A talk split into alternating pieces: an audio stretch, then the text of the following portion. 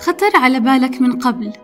إن موهبتك اللي بتمارسها باستمرار مع تعزيزها بالمزيد من التدريب قد تكون باب كبير لنجاحك على مختلف الأصعدة. يا أهلا فيكم ببودكاست جديد مع بودكاست فرصة. ممارسة الموهبة وإتقانها بتنعكس إيجاباً على الصحة النفسية إلك وللناس المحيطة فيك. بتساعدك ممارسة الموهبة على الاسترخاء وبتبعدك عن القلق بأمور الحياة اليومية. عدا عن إنها بالتأكيد بتعزز الثقة بالنفس وبتزيد من جودة حياتك الاجتماعية خصوصا لو كنت عم بتمارسها مع مجموعة من الناس. ولكن على الصعيد الآخر هل بتستطيع تحول موهبتك إلى مصدر دخل أو مشروع ربحي؟ ستيفن هيلنبرغ عالم أحياء. بدرس علم الأحياء البحرية. اجتمعت موهبة الرسم مع حبه للأحياء البحرية حتى تشكل له مستقبل ما كان يتوقعه. ستيفن كان بدرس علم الأحياء البحرية في معهد أورنج كاونتي البحري وفي الوقت اللي بيكون فاضي فيه بيرسم. وكان غالبا بيرسم الأحياء البحرية أو رسومات إلها علاقة بالبحر. إلى أن وصل ليوم وبدأ يرسم كتاب مصور. والكتاب كان عبارة عن قصة ولكنها مسرودة عن طريق الصور التي يرسمها وأعطى الكتاب اسم كتاب المد والجزر. واللافت بالموضوع أن هالكتاب خصصه ستيفن لطلابه في المعهد حتى يتعرفوا على الكائنات البحرية وعالم البحار. بطل هذه القصة كان يسمى بوب الإسفنجة. في عام 1987 ولسبب أو لآخر قرر ستيفن يترك المعهد ويتفرغ تماما لموهبة الرسم. في يوم من الأيام حضر ستيفن مهرجان رسوم متحركة وقابل مؤلف سلسلة حياة روكو الحديثة. واللي بدوره دعا ستيفن يشتغل معه ويعلمه من الصفر عن عالم الرسوم المتحركة. وبيوم من الأيام قابل ستيفن الكاتب مارتن أولسون وقرأ كتاب المد والجزر وأعجب بفكرته. واتفق مع ستيفن على تأليف مسلسل كرتوني بيوظف فيه الشخصيات البحرية في كتاب المد والجزر ضمن سياق سردي قصصي. وفعلا بدأوا بالعمل ستيفن بيرسم ومارتن بيكتب واليوم هم بيملكوا سبونج بوب. أعلى المسلسلات الكرتونية مشاهدة على الإطلاق مترجم ومدبلج إلى عدة لغات. من يسكن البحر ويحبه الناس. لونه أصفر مربع حساس. لو كنت تبحث عن فرح البحار. هذه الموهبة اللي بيمتلكها ستيفن أخذته إلى مكان ما كان بيتوقع بيوم يوصل له. يعني إحنا عم نحكي عن أقوى مسلسل كرتوني مبيعات على مر عدة سنوات. السؤال الآن كيف أستغل موهبتي وأحولها إلى مصدر دخل؟ رح أعطيك الآن مجموعة من النصائح العملية اللي رح تساعدك تبدأ طريقك بكسب المال عن طريق موهبتك.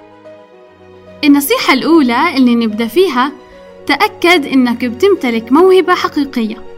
شو يعني؟ الموهبة الحقيقية هي ما تمارسه باستمرار. بنلاقي ناس بتمتلك موهبة معينة بس ما بتمارسها بالتالي بيأثر على إتقان الموهبة. ولو فتحوا فيها مشروع ما رح تكون بالجودة والحنكة المطلوبة لنجاح مشروعهم.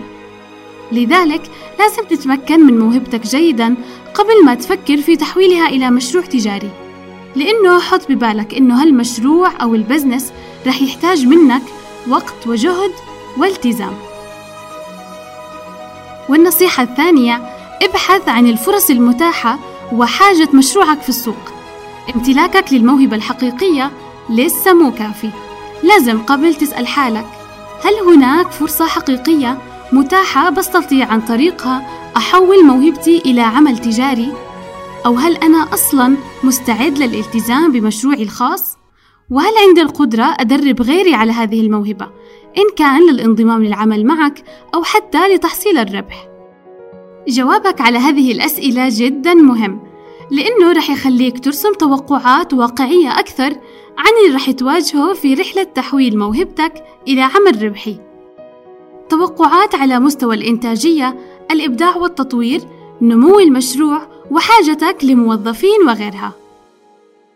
وثالثا وهذه النقطة جدا مهمة بالمناسبة أنشئ خطة. قبل أن تندفع وتتحمس لتنفيذ الفكرة تعمق فيها أولا. واعمل دراسة جدوى الفكرة من جميع الجوانب. منها حجم السوق ومدى تقبل الناس للفكرة والتكاليف والأرباح المتوقعة وأيضا الأساليب المناسبة لإيصال الفكرة إلى الجمهور المستهدف.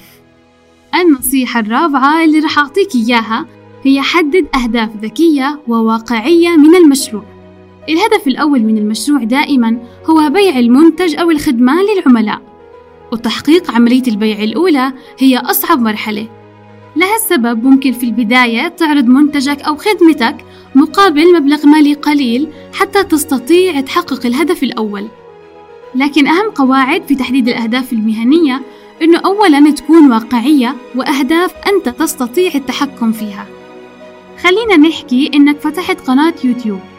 بدل ما تقول هدفي أزيد عدد المشتركين في القناة لخمسين ألف مثلا خلي هدفك شيء أنت متحكم فيه وهو إنتاج ونشر أربعين مقطع يوتيوب واللي رح يكونوا وسيلة توصلك لعدد المشتركين.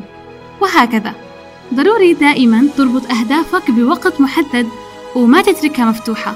مثلا بنحكي أربعين مقطع يوتيوب خلال عشرة شهور.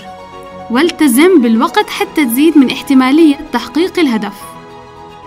النصيحة اللي بعدها توقع المنافسة واستعد لها. كتير من اللي بفكروا يحولوا مواهبهم إلى عمل تجاري بيعتقدوا إنه موهبتهم أو فكرة مشروعهم فريدة من نوعها وبيتفاجئوا بعد دخول السوق بوجود العديد من المشاريع المشابهة. لذلك احرص إنك تتجهز للمنافسة وتضيف ميزة غير مسبوقة على خدمتك أو منتجك.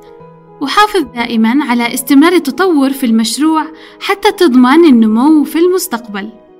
وتطور المشروع أو العمل رح يجي من تطوير الموهبة واللي هي أصلا كانت اللون الأساسية اللي انبنى عليها المشروع. وتطوير الموهبة ما بيجي بس من إنك تبحث أو تقرأ معلومات. أحيانا العلاقات العامة ومعرفتك لأشخاص في نفس المجال بيطور من موهبتك. وأحيانا تانية تعرفك على الأشياء اللي حول موهبتك بتساعدك في موهبتك نفسها. وقس عليها مختلف الأمور. المتابعة، تشبيع البصر، تطوير مهارات التواصل وغيرها. من الأشياء اللي رح تساعدك بتطوير موهبتك الدورات التدريبية. لأنه اليوم خلينا نحكي 90% من المهارات المطلوبة في عصرنا بتلاقي فيها العديد من الدورات. والدورات مو بالضرورة تكون شيء أكاديمي ممكن يكون شخص مميز قوي قطع مشوار وتعرض لتجارب سبقك في الكثير من الخبرة والمجالات أو في الكثير من الخطوات اللي لسه عم تستناك. فحول هذه التجربة إلى حقيبة تدريبية بعلمك إياها حتى يسهل لك الطريق. وبالتالي أنت بتستفيد خبرة وهو بيستفيد مال مقابل هذه الخبرة. وفي الكثير من الدورات ذات الصلة على موقع فرصة. رح أرشح لك دورة الدليل الشامل للعمل الحر وتحقيق الربح من الإنترنت مع المدرب أشرف المدهون. دورة أكثر من رائعة ومتكاملة في مجال العمل الحر والمشاريع. متأكدة رح تستفيد منها وتخليك تقطع أشواط في مشروعك. والنصيحة السادسة تواجد على شبكة الإنترنت. التواجد على شبكة الإنترنت أصبح أمرا أساسيا في هذا العصر خاصة في مجال الأعمال. إن كان بإنشاء موقع إلكتروني خاص بمشروعك أو حتى حساب على منصات التواصل الاجتماعي. تعتبر هذه المنصات قنوات تسويق قوية تستطيع من خلالها إنك تعرض منتجاتك أو خدمتك وتتواصل بشكل مباشر مع العملاء وتاخد منهم التغذية الراجعة واللي بدورها رح تساعدك كتير في تحسين مشروعك. وأخيرا تعامل مع مشروعك على أنه وظيفة. تحويل موهبتك إلى عمل خاص لا يعني أبدا أنه أمر ثانوي. على العكس أنت الآن أكثر من يعرف كيف يدير هذا العمل وكيف رح يقدر ينجحه. وما بتعرف وين الفكرة الصغيرة اللي بدأت فيها ممكن توصلك بالمستقبل. لو تلاحظ أغنى الشركات بالعالم وأغنى الأشخاص بالعالم. العامل المشترك بينهم هو الموهبة. لذلك خليك جدي بعملك وأعطيه الوقت. استثمر وقتك في موهبتك.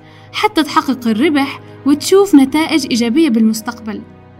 لأنه موهبتك الآن لم تعد فقط نشاط بتمارسه في وقت فراغك.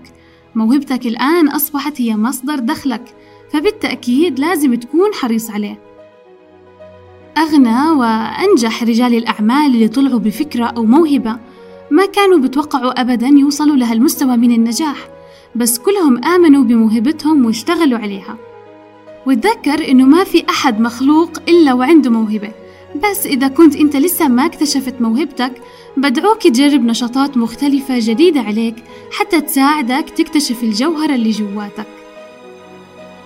شكرا لأنكم دائما بتسمعونا وبتدعمونا.